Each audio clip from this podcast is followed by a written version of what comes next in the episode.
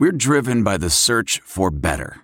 But when it comes to hiring, the best way to search for a candidate isn't to search at all. Don't search, match with Indeed. Leveraging over 140 million qualifications and preferences every day, Indeed's matching engine is constantly learning from your preferences. So the more you use Indeed, the better it gets. And listeners of this show will get a $75 sponsored job credit to get your jobs more visibility at Indeed.com slash match. Just go to Indeed.com slash match right now and support our show by saying you heard about Indeed on this podcast. Indeed.com slash match. Terms and conditions apply. Need to hire? You need Indeed. Hey, House of Hardcore listeners, the House of Hardcore podcast is one of the many podcasts here on the Gas Digital Network. Gas Digital has a massive on demand library of thousands of hours of your favorite podcasts and shows, all in full HD, ad free, and uncensored. As a Gas Digital member, you get a unique user profile, access to the new live chat during a show's premiere, and all the newest full length episodes of your favorite Gas Digital shows days before they come available to the public. Sign up to gasdigitalnetwork.com and use the promo code HOH, and you get a seven day free trial on us to see if you like it. And if you decide to stay after the seven days, you get an additional $1.50 off of your membership every month. That's gasdigitalnetwork.com, promo code HOH, and get a seven day free trial. Let's get back to the show. Fill her up. You're listening to the Gas Digital Network.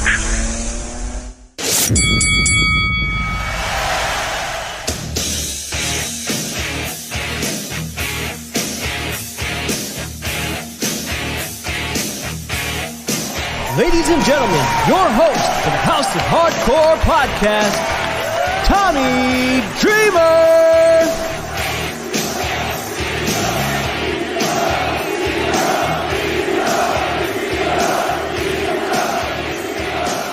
Hello, everyone, and welcome to another episode of the House of Hardcore podcast. I'm your host, Tommy Dreamer. And man, I am so excited. He's currently my favorite person to watch. And that's right, I'm going to do it. I'm going to say his name Joe Hendry. Welcome to the show. Say his name and he appears. I believe in Joe Hendry. I believe in Joe Hendry. Cause they love him in London and Paris and Tokyo, America, Scotland and Canada and Mexico. They say, I believe in Joe Hendry.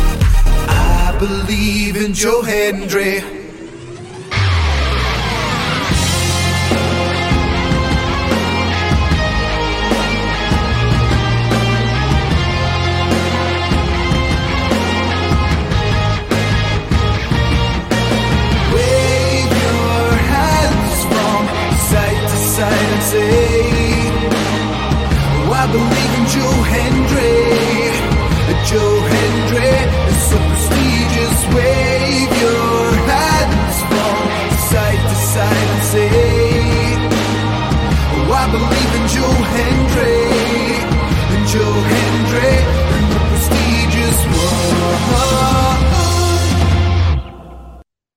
Hello, Tommy. How are you? Whoa, that really does work. That's amazing. This whole time I'm looking like, man, is he late? Is he not going to be here? Boom, you're there. You got It's it's tough. Yeah, it's tough. It's it's worse than Santa Claus. You know, I mean, I've got some shift here. There's a lot of people saying it. But San Santa Claus, when Santa hits, I mean, he's he's really got a one day work. You got to do this whenever your name is Yeah. said. What happens if they say your name three times? Um, I you know I wouldn't encourage the audience to do that. I haven't tested that out. Um, that could have serious health implications for myself. So you know, I guess we'll find out. And you're not supposed to say it in the mirror too, because that's a whole other. That's that's that's a whole other thing. That's that's evil. You. That's where Yeah, that that's evil me. black hair, blonde beard comes out, Yeah, and uh, you're a killer. All right. yeah, yeah. Well, I ask everybody who uh, comes on my show, what got you hooked in the wonderful world of professional wrestling? So I actually didn't see wrestling as a kid. I didn't see it as a kid. The only time that I saw wrestling was in the UK. Uh, my cousins watched it, and I was at their house one time and I saw it, and I didn't really get what it was about. The only thing I can remember of them watching it And I've looked back and figured out it was Al Snow when he was like a ninja jobber, I think, on Raw Mhm. one time. I remember that. And I remember in the UK, Cartoon Network changed to TNT at 7 p.m. And it was like, whoa, what's going on? It's it's the adult channel. Well, not the adult channel, you know what I mean? But like the it's no longer the cartoon channel.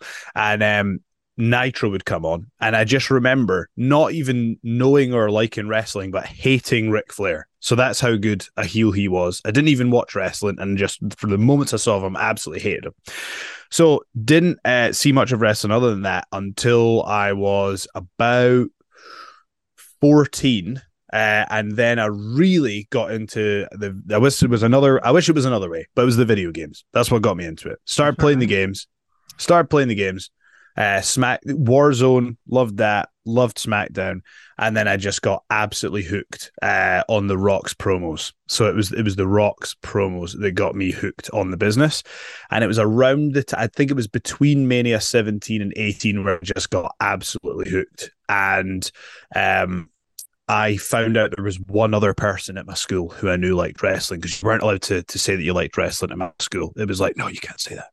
There's one other guy that liked wrestling and he had TNA tapes. So I remember seeing TNA like in 2003, 2004, finding that very interesting as well, enjoying that. And then we had the wrestling channel in the UK, Yep. which had a whole bunch of promotions. It had Ring of Honor, it had TNA Impact, it had um like a lot of the British promotions, and it had had so much. Even had like old World of Sport matches from like you know 20, 30 years ago.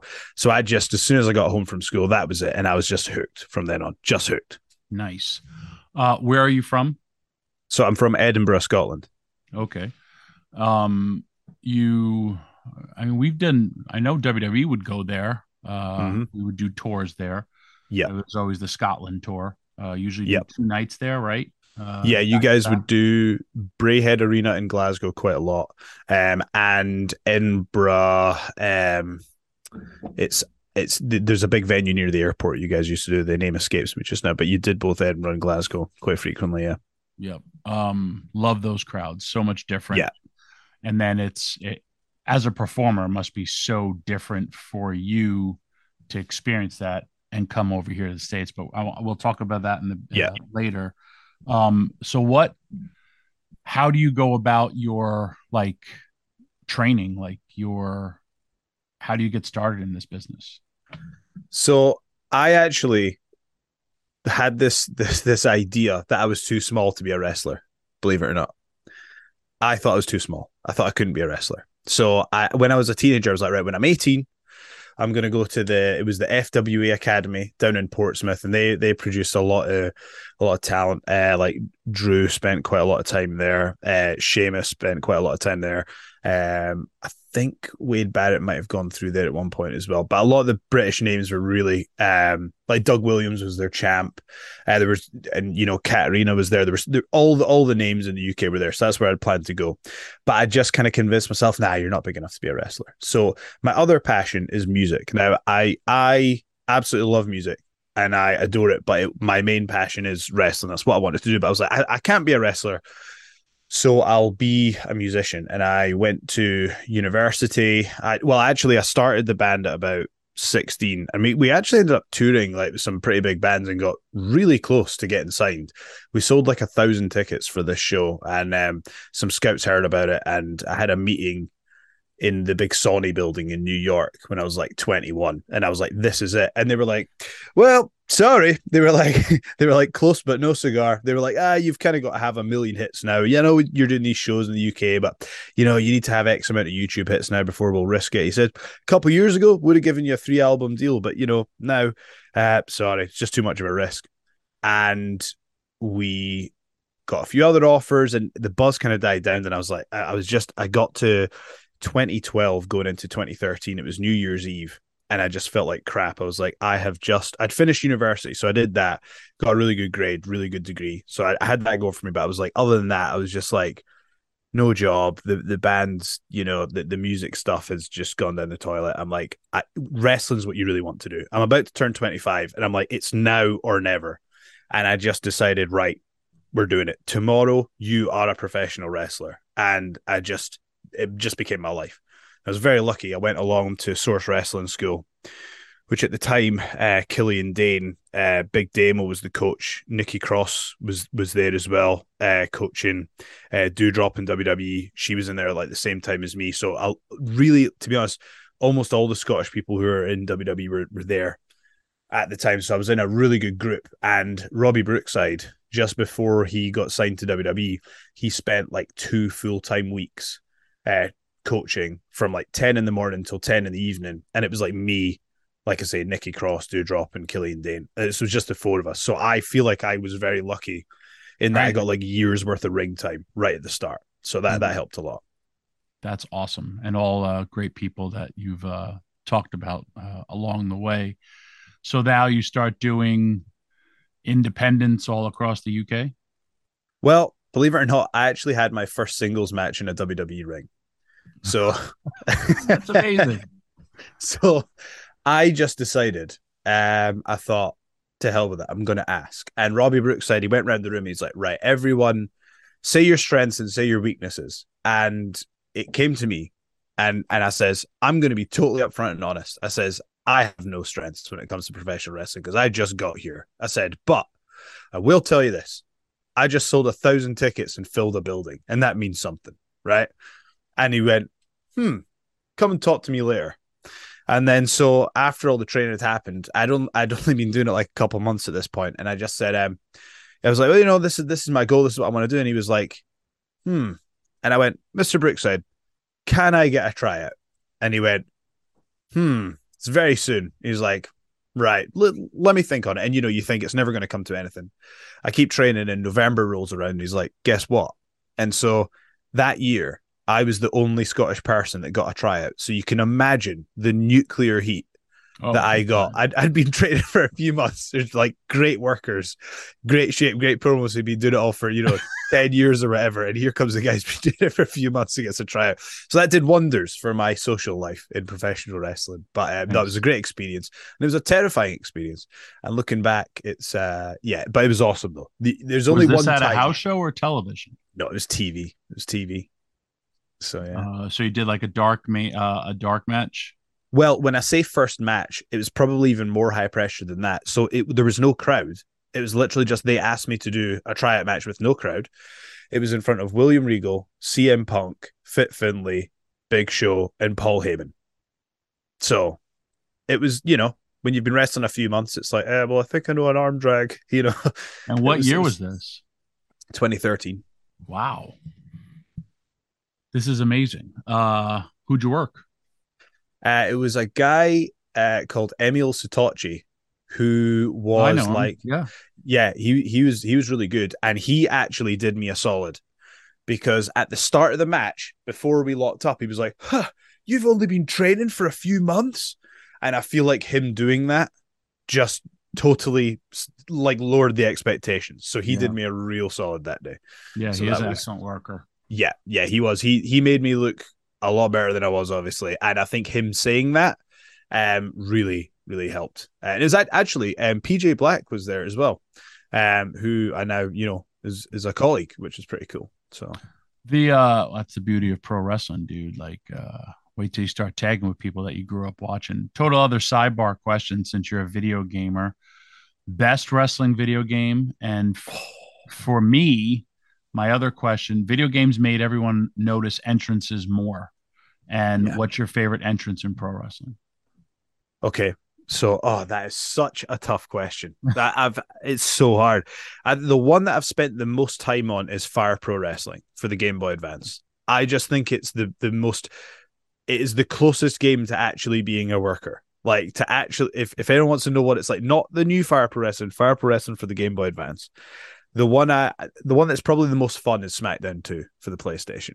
That's mm-hmm. hilarious. That's the one with like the crazy loading screens where you know one minute the loading screen will come up and it'll be the rock and then the moment your parents walk in it's like you know Trish Stratus in a bikini or something. You're like ah, I'm just playing playing a video game you know? Um and you know that's the time it takes like a, the full 30 seconds to load you know? Um as for entrances yeah like obviously I kind of recognized early on that I'm when when I started, I was like, I'm way behind everybody else when it comes to experience level. But Mm-hmm. I have these music skills and I can write songs and record music. So I was like, I, I always kind of felt like entrance was so such a huge part that people maybe didn't realize how big a part it was. Um, and so what I did is my entrance, um, the you know obviously the one that we started at, at the start of the show, it is actually structured in a similar way to the rock, the Holly, the Hollywood rock theme, the slow section. If you listen, so it's basically the the two themes that I really liked were um Christian's theme, the one where it's like go. da, da, da. It was just like right in there, and I was like, right, well, I want a section like that, but then to come across as like uh you know if I, i'm gonna try and really just portray myself as like you know that sort of main event sound i i loved that hollywood rock the 2003 entrance and so they're very similar bpms and the two songs that so that was the concept and so when i'm thinking about right when do you walk out and where am i going to stand that's kind of what i based it on and the two songs that from popular culture that i brought in for influence was the start is actually um it's very similar to International Love by Pitbull. Uh, and the end is very like We Will Rock You by. Queen. Um, in terms of just, I was like, what if it goes slow? How can I keep people moving? Who's good at that? And Queen were good at that. Um, so that's why I did that. I actually have a funny story about how the song came about. Is when I was playing music with my friends and it was going nowhere. You know, we'd had all this buzz, then we had none. And we were like, oh, do you know what? We should just do what Pitbull does and name places. And we're standing at a bus stop and we're going, London and Paris and Tokyo. And then I just thought, you know that song I used to have? And I just kind of brought it all together. And I showed one of my old bandmates. So I was like, yeah, you know that that song that we used to just sing for a laugh on the road? That's now like my entrance. And it's funny. The song that we just were sitting there and I came up with in 30 seconds to make fun of music is the one that I'm now using. So it's kind of bringing all those influences together. That's freaking awesome. Uh, presentation is everything, man. And uh, you haven't been wrestling, or when your time in the business, you're very, very smart for the business. But even back then, to have the foresight for all of this, for the showmanship and all that stuff, starting late, but then totally immersing yourself into it, it is a big deal. But it's also funny because, like, we've all had these same plights. We've all had these, no matter how, like, I started when I was 18. And, like, you know, or just like when you're saying coming so close to getting signed for a band and then getting that taken away. You know, MJF just cut this amazing promo about, man, I did great. However, I didn't get signed, you know, so we all have the, it, these are resonating stories, I think, throughout which, you know, it's, it's hard to be famous and it's hard to achieve your dreams. There's going to be a lot of setbacks. There's going to be a lot of people closing doors for you, but you just have to have perseverance and, and continue. And as well as the other part, lucky breaks, but the biggest part, talent. And I'm glad that you're at this point uh, of your life right now. Um, so now somebody had recently told me, I don't know how true this is, because you said you didn't feel you were you were big enough. Dude, you have no clue. Uh, when next time I see you, I'll show you young Tommy Dreamer pictures. Right. I've shrunk because I broke my neck and my back, but uh, I was six three. I had a tw- tw- third twenty eight waist, and I was I was running mates always with Taz, and we didn't miss the gym for almost five years Yeah. because it was such a big man's business. I started in nineteen eighty nine, Yeah. um, so it's everybody's a giant. And Yeah. I felt like if I missed one day workout, I would get, I would shrink. And Taz was always like, I have to compensate for my lack of height with my lack of size. But somebody had said you were a lot heavier, as in fatter. So um basically what it was when I was up until like Ring of Honor, I was floating around sort of like I mean I well put put it this way. I was about 30 pounds lighter when I was in Ring of Honor.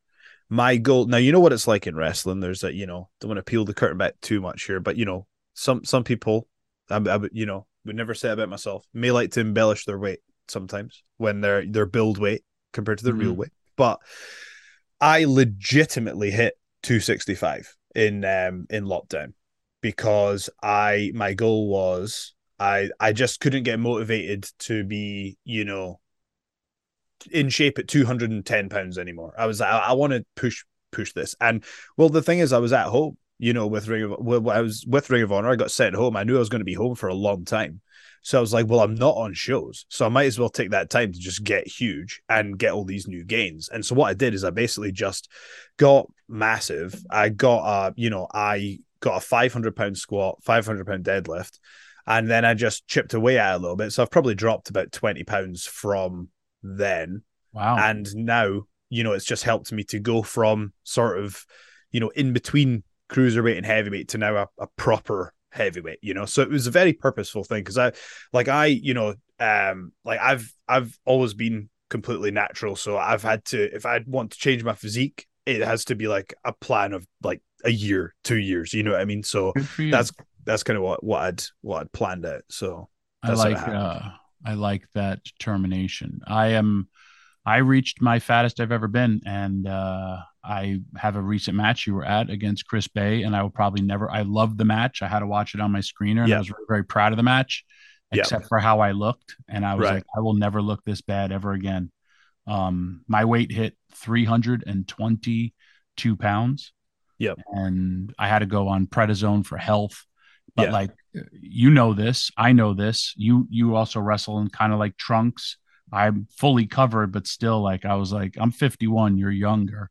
But Yeah. it's like you go out there and you want to a have pride in yourself as well as like eh, there's people watching you and you don't Yeah. want to go out there looking like a big slob when you could be in better shape. Well, the way the way I try and think about it is whenever I'm struggling mentally with the gym or my diet, or maybe I just really want that McDonald's, or you know, I I can't be asked doing this last set. The, there's a few things. There's I tell I call it the little lies that you tell yourself, and you go, well, I mean, hey, I'm I'm allowed, you know, I've I've worked really hard, so maybe I have two cheat meals this week, you know, and you tell yourself these little lies, and you go, but what if I have that second McDonald's? It won't really hurt, and it's like, or what if I do everything I'm supposed to do? What about that? You know, I start thinking about the positives rather than, Right. you know, mitigating the negative uh, repercussions. And I also think about the pain of doing this set is somewhat temporary. Like once it's done, I won't be thinking about it again 10 minutes later. Whereas the pain of, let's say I had my debut and it didn't look how I wanted to look, that pain's going to last a lot longer. That's that's the way I try and think about it. Nice. I try and do my future self a favor. I got to. Uh, well, I've been in the zone ever since uh, TV. My other problem was I. They told me I was coming back to TV, uh, like ten days before I was coming back to TV. Yeah, and I was yeah. just like, "All right, how do I drop forty pounds in ten days? It's uh, not Yeah. happening." Uh, I- I had- go ahead. Go ahead. sorry, I was just going to say that's something I had to learn the hard way, and that's because I have, you know, I've appeared in Impact before. Uh, I, you know, got signed to Ring of Honor, and both those times when that happened, I wouldn't say I was 100% ready for it physique wise, and that's happened before, and I was like, I will never let that happen again. So, other than, you know, I mean, to be honest. Yes, I was, you know, bigger, but even when I was bigger, I had enough mm. muscle to to make to justify it, if you know what I mean. So it's like yes. ever since then, I feel like I've always had been ready to go in some way. And I had just made this deal with myself. Like recently, I didn't know if I how successful I was going to be because I was like, I feel like I'm putting out good content. I feel like I'm I'm trying my best to entertain the fans. And even if this is just at a local level, I'd made peace with that. And I was like, to hell with it. I love it. Like, even if it just never gets beyond this, that's cool. I'll just entertain these fans as best as I can. And I kind of was like, if I get in better shape, get better in the ring, get better at promos, and get better, it's not like bad things are going to happen, you know? So, and I think having that attitude when an opportunity did kind of come out of nowhere, here we are, you know? So I feel it's, yeah, it's, it feels good. That's. Uh, I love that mentality. Uh, another total sidebar last night. Uh, I I watch wrestling every night. It's a sickness. It's a disease. I usually Yeah, fall is. asleep to it, and I woke up to use the restroom, and I paused it because instead of turning it off, I press pause, and I come back, and I see it's. Do you know who Kamala is? Yes. Oh, yeah.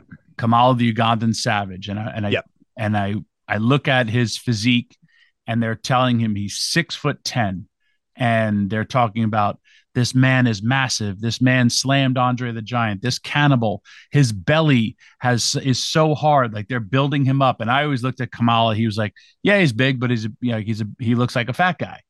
Yeah. And they go to his like graphic. It says 6'10, 330 pounds. And I'm standing in my underwear and I look in the mirror and I'm like, I look like I'm eight pounds shy from Kamala. I was like, where did my life go wrong? You, That was at were a lar- in the morning yeah. last night. You were two glasses of water away from Kamala. All right. So, um, though, if I ever get an LJN figure, I would totally paint a moon on my belly in war paint. and you have to. Be the Yeah. gross looking dreamer Kamala.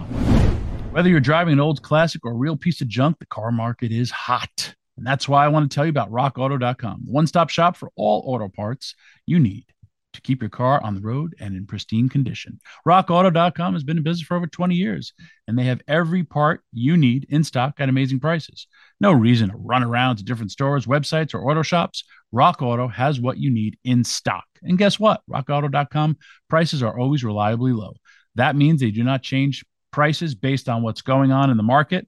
This isn't like an airplane ticket, a hotel, or beef at the grocery store. You won't need to constantly check to see if what you need is available and if now is the best time to buy. Rock Auto keeps it simple and has everything in stock at reliably low prices. So go to rockauto.com. They make it easy to maintain your car and save money. It feels good knowing your car is in top condition. Once more, rockauto.com for great prices on auto parts and tell them we sent you.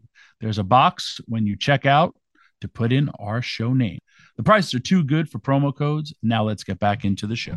Um, all right. So, what is your first break after doing indies on the UK scene? So, um, I would say the I was relatively lucky when I started shows. I I recognized the music was going to help me get noticed quickly. So, after the so around the time of the tryout, I made my debut in a battle royal on a local show, and I was in. I don't know if you remember ICW in Scotland, Yes. but I was in ICW the next night. So my second day on shows was in ICW with vignettes, with character, because I just filmed it all myself. Gave it to Dallas, who owns the company, and we, again, he's somebody that was quite open to creative input. So I had, I was lucky to be in programs, even when I could barely wrestle. You know, so I had that experience right from the start. We did that kicked off pretty well. Um, that was pretty over. There was a bit of a dip in uh, 2014, I would say, in terms of like it's just one of those things that you know you have to evolve your act and and show different layers whereas i hadn't really learned that at that point. But the good thing was i was one of the few guys who could drive. So 2014 2015 i was working three times a week every week because i was driving all the established guys up and down the uk and i'm talking you wouldn't believe well actually the the drives in america are, are way worse than they are in the uk people in the uk Right. are like oh man three hours each way. Whereas like you know but i did some of the some of the crazy a lot of the crazy long trips and i wouldn't trade it for the world. Those they were fun days. They were awesome. Got a lot of experience in 2014 2015 2016 um there's a company called WhatCulture. I don't know if you've heard of them. Yes. they they are like a massive uh media company and their YouTube channel. Like they've got millions of of subscribers across many YouTube channels. And at the time, their wrestling channel was their flagship channel, and they started a wrestling promotion. And actually, I will tell you something funny. It, at the end of 2015, I was Rusev's lawyer. So I had to. the- I remember um the one of the producers says can you do a russian accent and i was like of course and i had no idea how to do a russian accent. Um and what actually happened they hired someone specifically for the role but the whichever referee it was got confused and didn't know this. So he just a referee came up to me and says bring your red tie tomorrow. And i says i was like red tie? He was like yeah you were told to bring a red tie. And i was like red tie? So i brought a red tie. And and um he was like, "Where?" He was like, "Where are my Russians at? Have you got the red tie?" And I was like, "Oh, that must be me." And I'm like, "He's like, where are my Russians at?" And I put my hand up, and there was actually a guy behind me who had been paid specifically to do the job, who had shaved his head for the role. Like so, and and I ended up taking his spot, but I but even know I didn't know it till after. I went in the ring, and my thinking was, so we both had lines, and I knew I was like, Vince is going to let me do it if I memorize it right now. Everybody else will read it from the paper. So I just literally just went in the zone, looked at it over and over and over and over again until I had it without looking at the paper. And there was a bunch of us, and they sent us in the ring, and they said to me, "You go first. And I read it out, and they went, "Yeah, Vince wants you to do it." So they didn't even listen to the other people just because I, I, didn't. So I was like, "Right, sweet." So that that was pretty cool. Um, I was absolutely terrified. I went out on uh, Raw, and I that was the one time I was kind of like, "Oh man, I'm freaking out," because apparently, um, the writer told me that Vince said you know, he was like, give that kid more lines. So so they came with more lines. And I was like, oh man. So I went to the ring, and as I'm walking in the ring, I'm looking around and I've just forgotten everything. I've forgotten everything. I'm on Monday Night Raw, and I'm like, you've asked for this opportunity, and here you are, and you can't remember a goddamn thing. Yeah. The second part of the lines were inside the folder, but I couldn't open the folder until halfway through. So I'm looking around like this, and I'm just like looking around because I don't know what I'm going to say. And I'm looking around for a long period of time. And I just waited until it came. And then I eventually spoke into the mic and I did my bit. I mean, I got back, Road Dog was like, the way that you held that crowd was just, was just, so I got away with that. But um, yeah, so that happened. That was pretty cool. Got a pop for that. And then um, I, so WhatCulture wanted me to be on this show that they were doing and I go on WhatCulture's YouTube channel, and they uploaded one of the wrestlers' entrance songs, and it got like a hundred thousand hits in a few days. And I was like, "What?" Like on every other promotion, they would get like one thousand or two thousand. I was like, "Okay, something's going on here." So I actually just messaged them and says, "Look, do you want me to come down and film some promos?" And they were like, "Oh, well, you know, I know you live far away." I was like, "No, no, I'm in town," and I wasn't in town, but they were like, they were like, "Yeah, okay, come in then." So I went in and did promos, and then they were like well, we can only film stuff with you and the other local guys. So I guess you guys are the main event. So I became like WhatCulture's top babyface, like just because I went down to offer and do promos. And a lot of people at the time were like, How did he get that spot? And it's like, it didn't just happen. Like I was like, I put myself in that position, you know?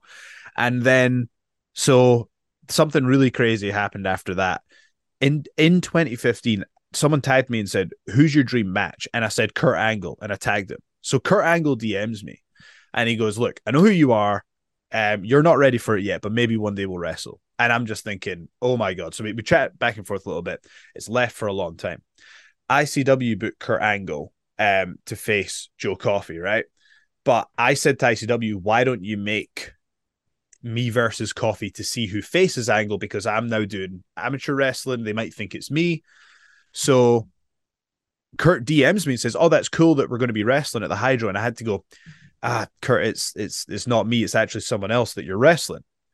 And I'd heard through the grapevine WhatCulture tried to book Kurt, but he said no. And then I thought, wait a second. And I went, Kurt, if I could get a financier to do the match, would you do it? And he went, This is what I need, you know, business class flight or whatever what, what it was. And I thought, hell with it, you only live once. And I went, um, I actually marched into the WhatCulture office, and these guys are multi, multi, multi millionaires. And I went, okay. I, I demanded a meeting with them, and I went, did you try to book Kurt Angle? And they went, yeah. And I was like, what did he say? And they went, oh, he said no. And I went, I can get Kurt Angle. But if I can get Kurt Angle, I wrestle him. I wrestle him, and I'm now the top guy. Deal?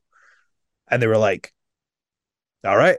And then we shook hands on it. And then because of that, I got to wrestle Kurt Angle on a pay per view with Jim Ross and Jim Cornette commentating when I had started training in 2013 and this was 2016. So as you can imagine, my face was just exploding with pressure. Like it was I'd asked for it and I got it. And it was I'd say that match with Kurt was the one that made me realize like, oh, I need to really up my game here and get better. And you know, but it, it was an amazing experience. Kurt was the man. He was awesome. Um, and that I learned what intensity was in ring that yeah. day. Yeah, like you when I was it. when when I was wrestling Kurt, I'm being absolutely serious when I say this. I forgot it was a work, genuinely. In the best possible way. Like everything was yep. totally safe and everything, but just I believed it. You know Stone Cold says he has to believe everything he's doing. I I legitimately believed it, what was happening in that moment. It was one of the best nights of my life. Yeah. Uh, I would always Kurt is a cyborg. He's a wrestling machine. Yeah. And yeah. Uh, I have seen him where covered in ice, so like with so many injuries, and, and did not know how he was going to function. And his music would hit. He would spend hours getting dressed. His music hits, goes out there, and tears it up. Uh, Yeah. And I was just like, how did that guy just go do that? And then coming Yeah. back, be like, I think I tore my groin, uh, but uh, we'll do something tomorrow. And I was like, all Yeah. right, yeah, he's Yeah. he's the man. Love Yeah. Kurt. Yeah. Uh, so th- that is an awesome experience. Uh, now talking to you, I have to say, your confidence is amazing, as well as you're a confident bullshitter because you've bullshitted Yes. your way through a 100%. lot, but you've done the right things in the sense of if you would have said, "Oh, I'm not the Russian," they literally push you aside. Yeah. You're the Russian. But Yeah. then taking that initiative to memorize that, as opposed to someone's going to think, "Well, this person just reading a line," instead of taking that initiative, that that's that's phenomenal, phenomenal foresight. And everybody will say like the same things. Well, I they asked me if I could do this. I didn't know how to do it, but I did it. You know, It's uh, the Stone Cold. Stone Cold with the forklift uh, Yeah. story. That's what he says. He was asked if he could drive a forklift. He's like, "Of course I can."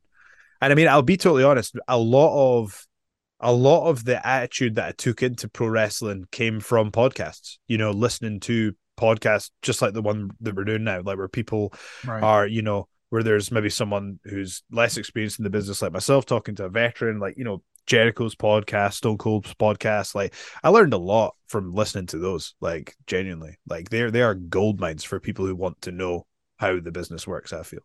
it totally baffles me when and I get this question asked at least once a week on social media. I want to be a wrestler. How do I get started? How do I find a wrestling school? And I'm like, uh, my name is Tommy Dreamer, not Tommy Google. And Yeah. uh, but like I don't understand. Like my era of the business, it was protected. It was hidden. Yep. This you can get so much information, not only from like underground podcasts or search for it, literally WWE Network. I I'm I've never I'm in a deep dive, and it's funny you're talking about it. I'm currently watching Stone Cold Steve Austin Broken Skull sessions, and I'm on the episode with Kurt Angle. And here's a guy that I've known for almost his entire career, and I'm finding out new stuff about him. Yep. But it's just like you can find out so much information, ascertain that information, and then use it to yourself.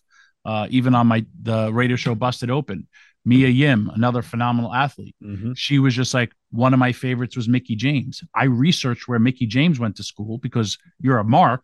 And how do I become like Mickie James? Oh, just go to the school that she trained at.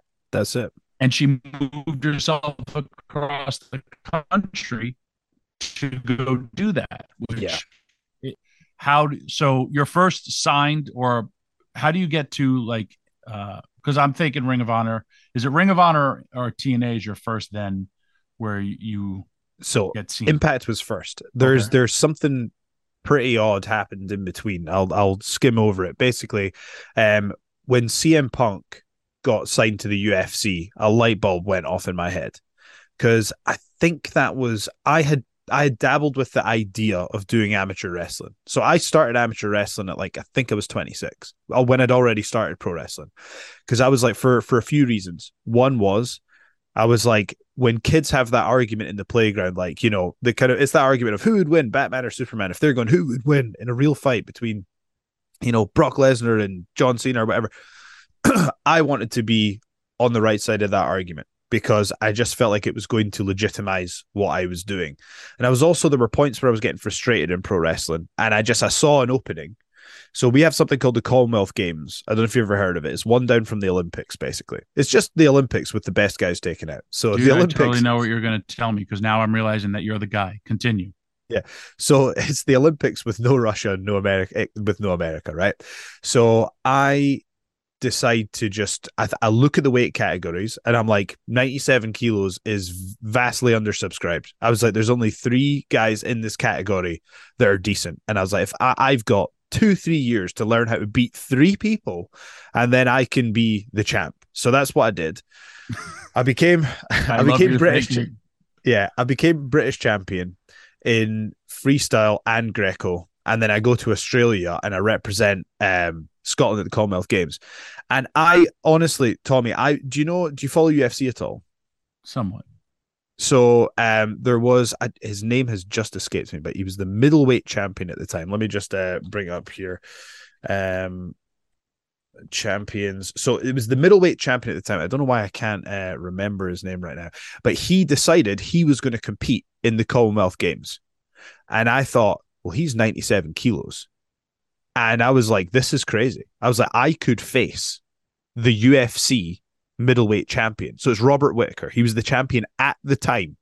Okay. So, and I got drawn against Australia, where he's from.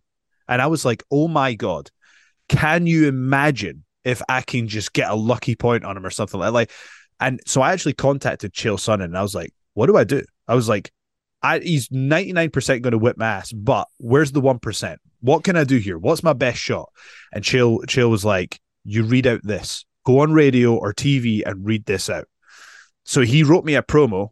I go on BBC Scotland, I read it out, right? And I'm not saying the two are related, but Robert Whitaker pulled out the Commonwealth Games the next week. So, you know, I, I maybe didn't want to get beat by the wrestler, but he, he would have probably whipped my ass. But, you know, I almost faced the UFC champion as a pro wrestler in an amateur wrestling match, which was Nice. pretty wild at the time. But anyway, so I did all that. And the reason I brought up CM Punk was because I was doing the WhatCulture I had an MMA channel at the time. And I was like, well, they're going to have to match CM Punk up with somebody that's not like, you know, a UFC fighter. And I was like, I think I could probably get that fight. So that's when I started doing, you know, obviously it never worked out, but I had that kind of at the back of my head. Um, so I did, um, I did the Commonwealth Games. I won my two national titles. I unfortunately didn't medal at the games, but I think it's one of those things to medal at that level. It's like, you know, it's got to be your life, and it was, it was my hobby. So after that, I did World of Sport in the UK, and I think Impact had some sort of affiliation with them. So I think at some point, um, so Scott uh, and Ed came over to the UK and they met with a bunch of talents. I was one of them. Um, I explained my story about you know my amateur wrestling, my pro wrestling, all the stuff I'd been doing, and Scott gave me an opportunity. But the difficulty is I didn't have a visa, so I could actually only do uh, Canada and Mexico. And at the time, Impact were pretty much based mostly in Canada. So what happened was is I was on TV for about three months, and then shows got moved back to America, and I just didn't have a visa. So a lot of people saw the first time I was there as a failed run, but it was just uh, like I I literally couldn't be on shows. So um I then I then decided I was kind of doing some stuff with Impact. Like I was running the Twitch on a certain day and like doing some stuff, but I thought, you know, I need to just take a step back.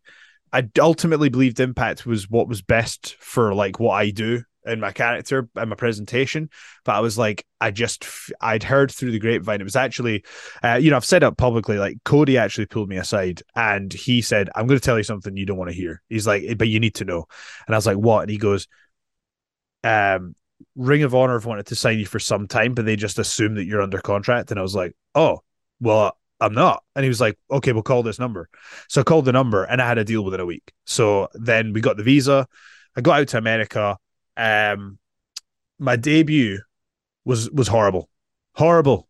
Um, it was in retrospect, it was just one of these things. You know when it just doesn't come together for whatever reason, and it just was like it was the worst feeling in the world. I came back through the curtain, and you know if it even went okay, people would be going, "Oh, cool, nice one." Just silence, just, and I was like, "Oh man, how am I ever going to come back from this?" And so me and Dalton Castle start teaming, and we actually start clawing it back a little bit, getting a little bit of steam. And then they said, "Do you know what? We're actually going to throw you guys into the tag team picture. You might, you might even win the belts. We're gonna, we're gonna put you in at the anniversary show against the Briscoes in Vegas." And I'm like, "Damn, this is it. We're gonna step up now." And I got on the plane. Uh, me, uh, Mark Haskins, Vicky Haskins, we were the UK talents at the time. We got on the plane. The world was fine. When the plane landed, the world was not fine. Everything was shut down. And when we landed, that was it. The shows were shut down, the world was shut down, and I had to go back home. But the crazy thing is, we were just in Vegas, and I could swear that I'm in the same hotel room that I was in. I've got the exact same view, and I was like, "This is this is nuts." It just felt like Oh, recently with full Impact. circle. Yeah, I could swear I was in the same hotel room. You're gonna have so many of those moments. Trust me, in Yeah. your career. Yeah. So Groundhog's Day, dude. I'm living it 33 years. We're recording this tomorrow is my 33rd year in Damn. wrestling, October Congrats. 28th. It's uh it's Groundhog's Day all the time. I love it. Yeah. Oh, I, I love it too. Yeah. I so I uh I go home with Ring of Honor and I'm thinking to myself, you know, I'm lucky if they're gonna keep my contract going for another three months. But they actually kept the contracts going for a long time. So that helped me, you know, to get a mortgage and pay some stuff off. So that that really helped out a lot. Um, but what had happened was they had um the final battle pay per view, and at that point, if you had to, if you had the vaccination, the booster, you could go from the UK to the US. But there was a small window of time, and the White House was talking about shutting the border back down. And I phoned Greg, who was like the boss of Ring of Honor, and I says, Greg, you know how I've been making all this additional content for free and doing all this extra stuff that nobody else is doing, and I, I do it every week on time, deliver it, and blah blah blah. And I went, I'm cashing it in right now, and I want on that pay per view. And I like hadn't been on the show for like a couple years or whatever. So Greg's like, all right, talk to Hunter. So I phone Hunter and I go, Hunter, Greg wants me on the pay per view. and um, it's so funny how this starts. He's like, oh well, I mean, I uh, ugh, I guess we could put you in the TV title match. I'm like, yeah, that works. So phone goes down, and then um, because I wasn't on the poster, I phone up the graphics guy and I'm like, hey guys, uh, I'm in the the title match on the pay per view. You're gonna have to put me on the poster. Nice. So like, I'm like way bigger on the poster than I should be. so I got a kick out of that. But I went and that I'd been using all that time to get big, brand new move set, you know, changed to blonde hair. Like I just I knew I had to show something different because I had a moment where I was looking at um I actually saw a bunch of wrestling action figures and I was like at the time I was like, damn, I'd be a boring action figure. I was like, what do I need to do? And I was like, so that's why I dyed my hair. I was, I was play. People made me in the video games as well, and I was like, that's boring. I wouldn't want to play as me. So what would I need to do? So I actually literally just made myself in SmackDown 2 how I would want to look with the moves I would want, and that's how my move set is now. That genuinely just made myself in the game how I think people would want to play that game, and that's my move set now. So I went back to Ring of Honor you know, did all these power moves, hit the double fallaway slam on two guys at the same time, and that went really well. Um, so that helped me get a bit of buzz back in the UK. I got to go over and do the first um AEW owned uh ROH show, so me and Dalton could clo- close off our feud. Um, and but I was presented with a dilemma, and that was that I needed a visa, and it was unclear how that was going to happen. So I just thought, you know what, to hell with it. I got in touch with my uh I got in I paid a lawyer uh $250 to just tell me everything about visas for an hour. So they did that and then I took that information and then I, I phoned around all the lawyers and actually turned out the Ring of Honor one had all my stuff on file. So I was like, wait a second. So you guys have got all my stuff on file. That means it's going to be quicker and easier, right? And they're like, yeah. Turns out it was going to be about like seven, eight grand to get it done. And I had to make a decision at the time. I was like, do I get do I have to accrue an extra seven, eight grand to just get this done? And they were like, yeah, but we can't guarantee it. It's, it might work, it might not. And I just thought, to hell with it, let's do it. So I genuinely had to work multiple jobs. Like there was a point where I was getting like three, four hours sleep a night because I was trying to juggle all these different jobs. It was crazy. I, I never want to put myself through that again. But I got the money, got it done, got the visa, um, and then we were able to, you know, get talk to Impact and it it, it happened. And it, it was crazy because scott and i had spoke before but the thing that actually got scott's attention again was i was doing after the ring of honor stuff i was doing a show down in newcastle england and i was about to leave and the photographer goes oh we didn't get to do photos and you know when you've got your gear off you're back in your clothes and you're going oh man you know i just want to go home and i thought no you know what i'm a professional i've, I've been paid to do this and, and photos is part of that let me go put my gear back on. So I go put my gear back on, come back, takes a photo, and I'm like, oh, that actually turned out pretty well. And I tweeted it and I says, Dear major promotions, you've left some money on the table. And hundreds of people tagged Scott and Impact. And that was the day that Scott was like, all right, let's talk. And that's that's how it happened. So it it was just the smallest of things. If I just left, who knows? You know, like if I didn't get those photos, who knows? So yeah, it's just crazy how life works out sometimes. Um, you should pick up this book, Mad Yep. Dog Vachon, uh, the story of Maurice Vachon by my good friends Bertrand and Pat Laprade. Yeah, Uh, it's a great book, um, but it's about someone who's he was an Olympic wrestler and Yep. then turned, but also it's it's a great read. Um, and I think you would like it. Anyway, Cool. um, another thing I remember, like Scott started mentioning your name, and he's like, he puts out all this content. Hopefully, we're going to be going back to the UK uh, in the next year, 2023. and he was just like he's someone that you know he we were going to sign him but then Ring of Honor signed him, which I totally love because now I'm hearing both sides of the story. It's like Ring of Honor signed him before we did. And then, like you said, you you invested in yourself trying to get that visa. And then once that happened, it's like, well, let's take a chance on him. Yeah. And now enters, I guess, my first real Robert Evans is a big supporter of yours. So is Jimmy Jacobs. And so for me, I'm, you know, I put together the the gauntlet, um, and we're like, per Robert, he's like, no, no, no, you got to understand his music, his entrance is all about him. So we need to put, we want you to have your full entrance instead of Yeah. run to the ring. And I'm like, all right, cool. I don't know, I don't know this about you. And I'm like, I'm gonna put people there just in case, because we'll film it on television, them doing your whole entrance. And I'm choreographing your entrance with extras, right? Barely knowing anything about you. And then I I give it to you, just tell them like about it, whatever. And then the beauty of pro wrestling, the beauty of why everything we do is global, you doing all this content that you've put out there during the pandemic. Um, as soon as your music hits, not only is it a pop, but everybody's clapping to the beat. Everybody's doing every single thing that we want them to do without having to like precursor them to do it, which means they've been paying attention to you, which I love.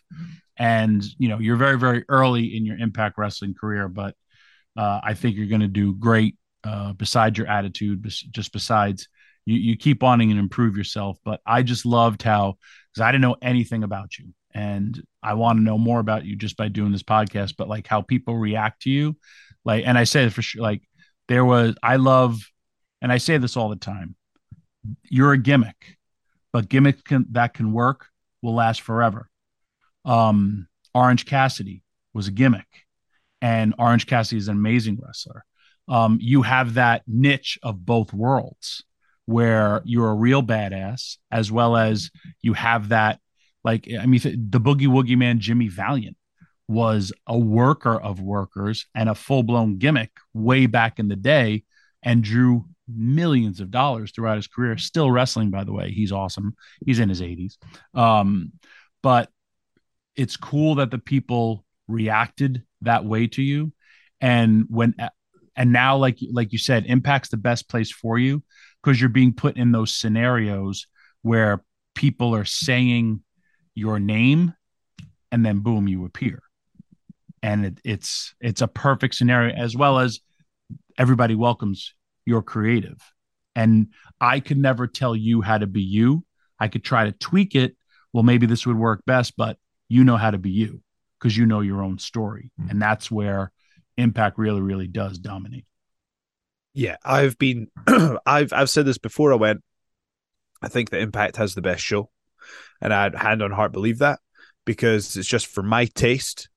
I can put on Impact and I can escape for, you know, the, the entire time that it's on. It's fun mm-hmm. from from start to finish. And it has everything that you would want from a wrestling show. And what you said there about the the creative aspect of it, I I feel like I'm, you know, there's times where I'm like, this is going too well. What's going on here? This is one giant rib. Someone's going to burst out and go, ha ha, none of this is real.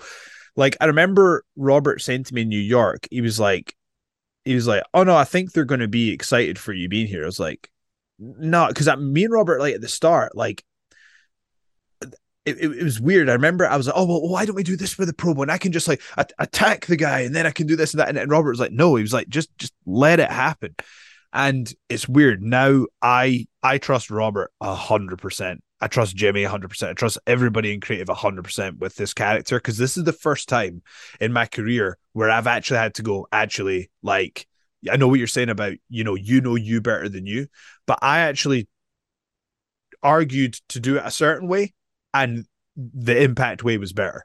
It was better. That's like cool. it yeah it was it was actually and i had to go they were 100% right and i was wrong. And i have to take a step back and go they that tells me that they know how i need to be presented. You know what i mean? It's like I, that's why i love it because i actually feel like me coming up with the things i come up with and then creative coming up with the things that they come up with we're coming together and the sum is greater than the the the equal parts. You know what i mean? It's and that's the most awesome thing about it. It's like i remember it you know at the you know the last show like i was kind of thinking what what am i going to say here? And robert wasn't sure either. But then when we both talked about it we knew the answer within a few minutes you know? And it's just it's i feel like i'm doing my dream job in my dream company. And i'm just like how many people in their life get to say that?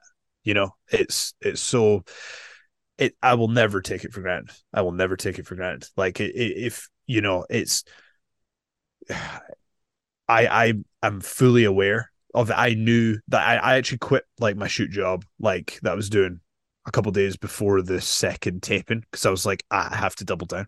I have to just double down and just ex- let the chips fall where they may like you know it, and i just thought if i don't if i don't give this 100% I'll regret this for the rest of my life. So I was like, I have to give this 100%. And I remember when I walked out in A Bound for Glory and I saw the signs for me on the ramp, and I was like, "Ugh, they're a bit obvious with the plants and the crowd here, you know. And I kind of went back and I was like, oh, was that? They were like, no, no, that was just fans. and I remember Robert saying, he was like, no, they're going to be excited to see you. And I was like, no, they won't. I was like, they don't know who I am. You know, I was like, I was nervous about going out second, you know. And but by the the the second TV, I was like, all right, we might might be onto something here. So we are. I'm hav- trust me. yeah, I'm I'm having a lot of fun with it. I'm having a lot of fun with it. It's it's it's awesome. It's just I mean, how often it's so jarring. I don't know if it's a UK thing or whatever, but I've just I'm just not used to being like booked correctly and treated well. I'm like, what's going on, man? And then it's like the roster as well. It's like everybody's like retweeting my stuff, and I'm like, what what's going on here? It's just I'm I'm not used to you know I'm like one of these dogs that you get from the shelter and they just don't know how to be loved. You know, it's, It's like funny, just- uh, Raven came back to Atlanta, and then uh, I had suggested him for the Hall of Fame, and from Atlanta, and then from this, and we were, you know, we actually been talking more, and he was just like, I really enjoyed my time in Atlanta. It it reminded me of when we were really really close, and like the whole time I'm like, when is the bottom going to fall out, or who's going to pull the rug for, out from under me?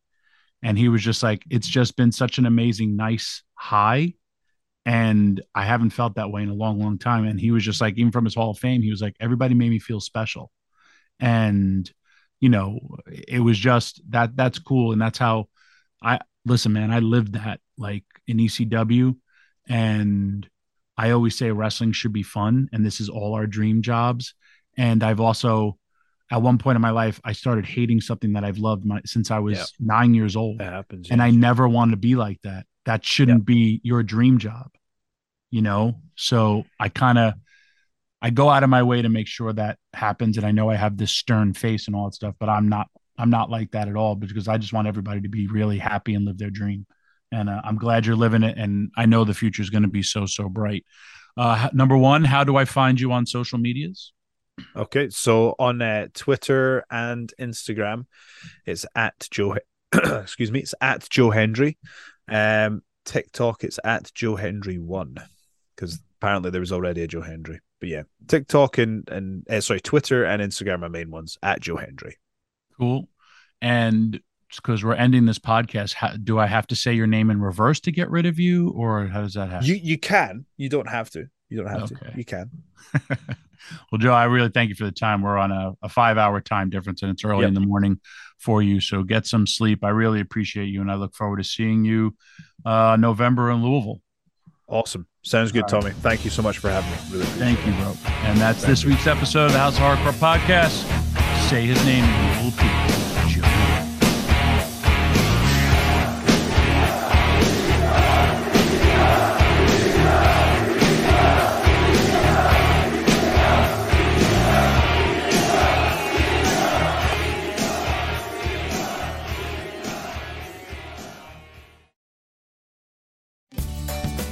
Have you ever wondered how to say good morning in Italian? Or what is goodbye in French? You can ask Alexa. Just say, What is happy birthday in German? Or how do you say hello in Japanese? Do you want to know how to say I love you in Spanish? Ask Alexa and start learning a new language today.